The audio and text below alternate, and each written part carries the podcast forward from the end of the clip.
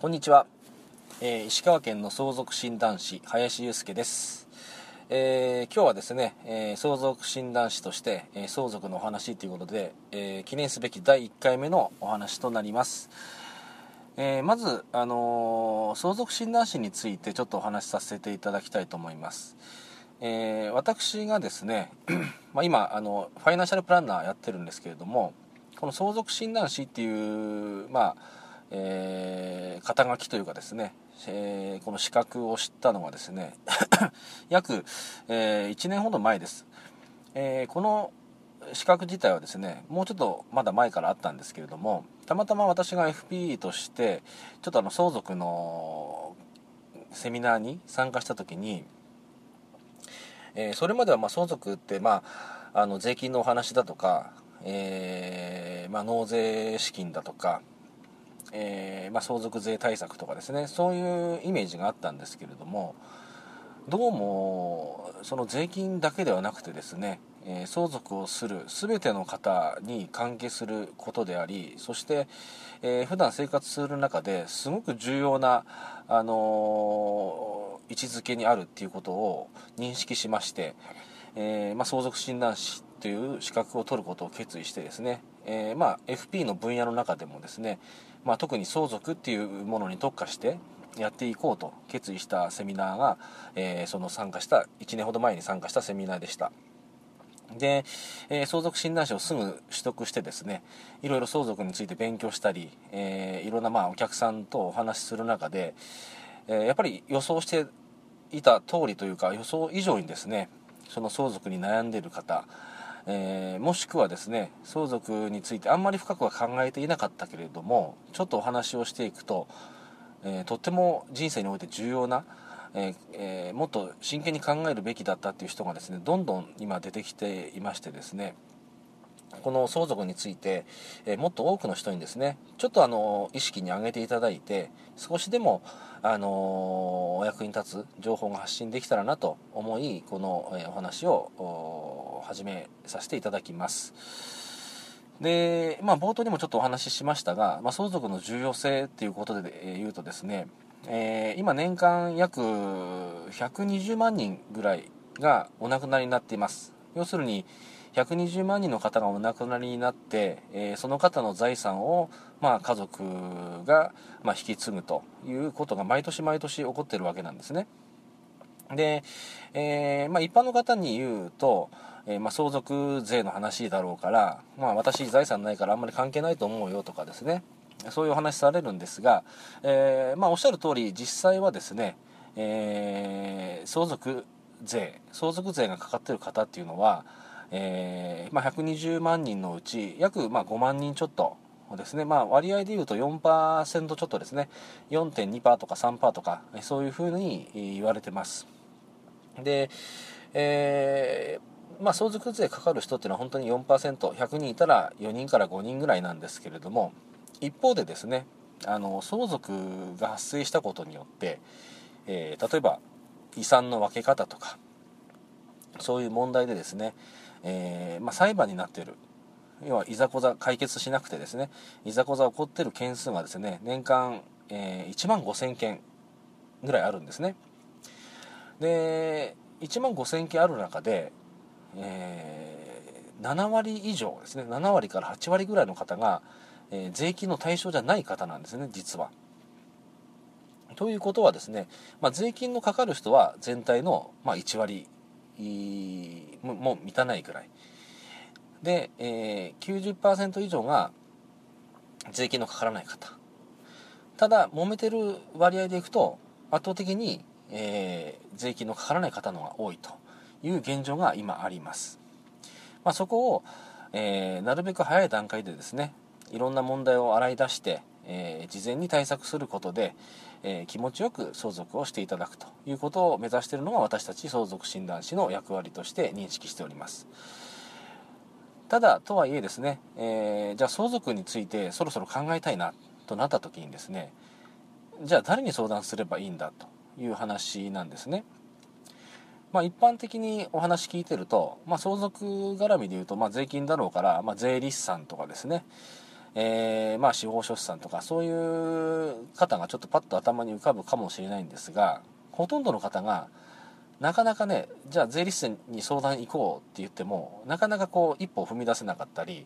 えー、税理士といってもじゃあどの税理士さんに言ったらいいんだとかですね、ちょっと敷居が高かったりとか、そういう意味でなかなかこう動き出せずにいる人が多いということも現実としてあります。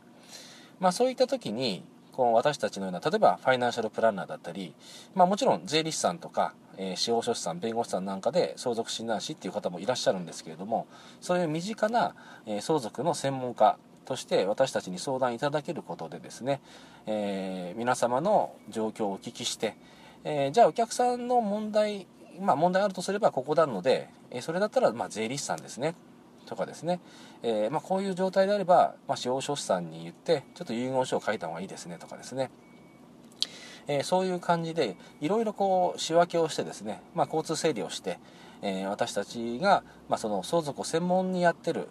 えー、税理士さんとか、えー、弁護士さんとか、えー、司法書士さんとか、まあえー、行政書士さんとかですね、そういう専門家の方とおつなぎをするという役割として、えー、私たちは非常に重要な立場にあるなということで今認識をしております。はい、で、えー、相続税についてなんですが、実はあのー、去年ですね、へいせいにじゅうななねんいちがつついたちからですね、ちょっとあの税法の改正がありまして、えー、若干その基礎控除と言われる、いわゆる、えー、税金の対象となる額からこう控除される部分の金額が若干変更になっています。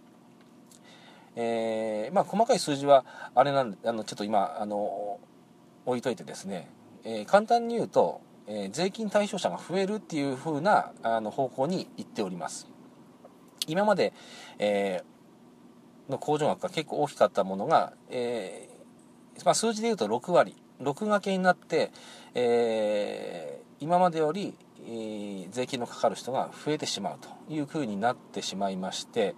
えー、まだちょっと施行されていちねんなんですが、えー、まだ統計出てないんですけれども、大体こう今数字としてですね、倍ぐらいですね、課税対象者がにばいぐらいになるんじゃないかというふうに言われてます。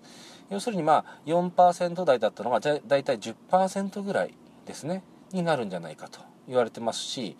えー、もちろん地域によってもすごく差がありまして、例えば、えー、都心の方ですね、都心部の方行くとやっぱり土地の値段とか不動産の値段とかがかなりこう高いので、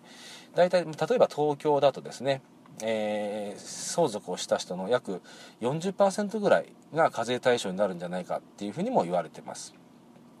まあ、そういうふうなですね、えー、税金税法の改正がありました。で、まあ、そういう意味もあって、まあ、最近ではこの相続絡みのですね、えー、話題がテレビとか新聞とかで結構取り上げられていますけれども、えー、私たち相続診断士もですね、それに、まあまあ、比例してというかですね、まあ、お客さんの方も最近相続税の、えー、お話とかよく耳にするんだけど、どういうことなのとかですね、私そろそろ相続について考えたいんだけど、えー、何から始めたらいいですかとかですね、そういうお話が私の方にも届くようになってきてます。はい、で今日はですね、ちょっとあのー、相続対策といってもですね、いろんな段階がありまして、その、まあ、段階についてちょっとあの軽くお話をしたいと思います。えー、まずは今ちょっとお話ししましたが、相続が発生前ですね、相続発生前の対策としてですね、えー、一つは、えー、遺産分割対策、えーまあ、要するに家族が争わないようにしようという対策が一つ。そして、えー、もし税金がかかった場合に、その納税をするお金ですね、納税資金対策、納税するお金をどうやって用意するかという対策。そして、えー、相続税の対策ですね、税金の圧縮だったり、えー、税金を少しでもあの軽くするにはどうしたらいいかとかですね、そういう対策がまず一つあります。で、え二つ目がですね、えー、後見人等ですね、例えば認知症になったり、えー、した場合に、あの対策をいろいろしようと思ってもですね、かなりこう制限がかかってきますので、えー、成年後見人制度とかですね、そういうのを使ってやったりとかですね、そもそも認知症になる前にですね、えーまあ、早めに元気なうちにいろいろ対策をしておきましょうというご提案をさせていただいているというのがふたつめ。そしてみっつめが、えー、相続発生後ですね、発生後の手続き、例えば、えー、遺言があれば遺言の執行だったり、えー、いろんな提出書類、まあ、登記の関係だったり名義変更だったりですね、そういう、う対策。そしてよっつめよっつめがですね、えー、二次相続っていうものの対策ですね。これはあのひとつめの、えー、相続発生前の対策に近いんですけれども、相続を、えー、受けた人がまた亡くなった場合に、またそのその方の財産を受け継がなくちゃいけないということで、えー、その辺の対策も事前にしておくことで、えー、あの状況がかなり変わってきますので、あそこも大切な部分となっています。あのよくある話が、例えば、えー、奥さんが亡くなってですね、いっかげつごに旦那さんも亡くなっちゃったとか、えー、お父さんが亡くなってしばらくしたら息子さんまで亡くなっちゃったとか、そういう話も結構ちらほら聞くんですね。財産を受けて、えー、そのまますぐ亡くなっちゃうとですね、財産がドーンと増えたところでまた相続っていうことになると、やっぱりこの課税対象になったり、えー、っていうことも考えられますので、その辺も事前に、えー、考慮した上で対策をしていくっていうのが非常に重要になってきます。まあ、そんな感じでですね、いろいろ相続と一言で言ってもいろんな段階がありますので、えー、今そのお客様、まあ、あなたがですね、どの状態にいるのか、どの状況の段階なのかっていうのをまず確認していただくっていうのがまず大前提。そして、えー、どうなりたいのか、どうしてほしいのかっていう目的を、まあ、一緒に見つけていくっていうことがまずファーストステップとして、えー、重要なことになってきます。はい、えー、それではですね、今日は、えー、この辺でちょっと簡単に、えーまあ、相続についてということでお話しさせていただきましたが、また次回ちょっと詳しい細かい内容についてお話ししていきたいと思います。ありがとうございます。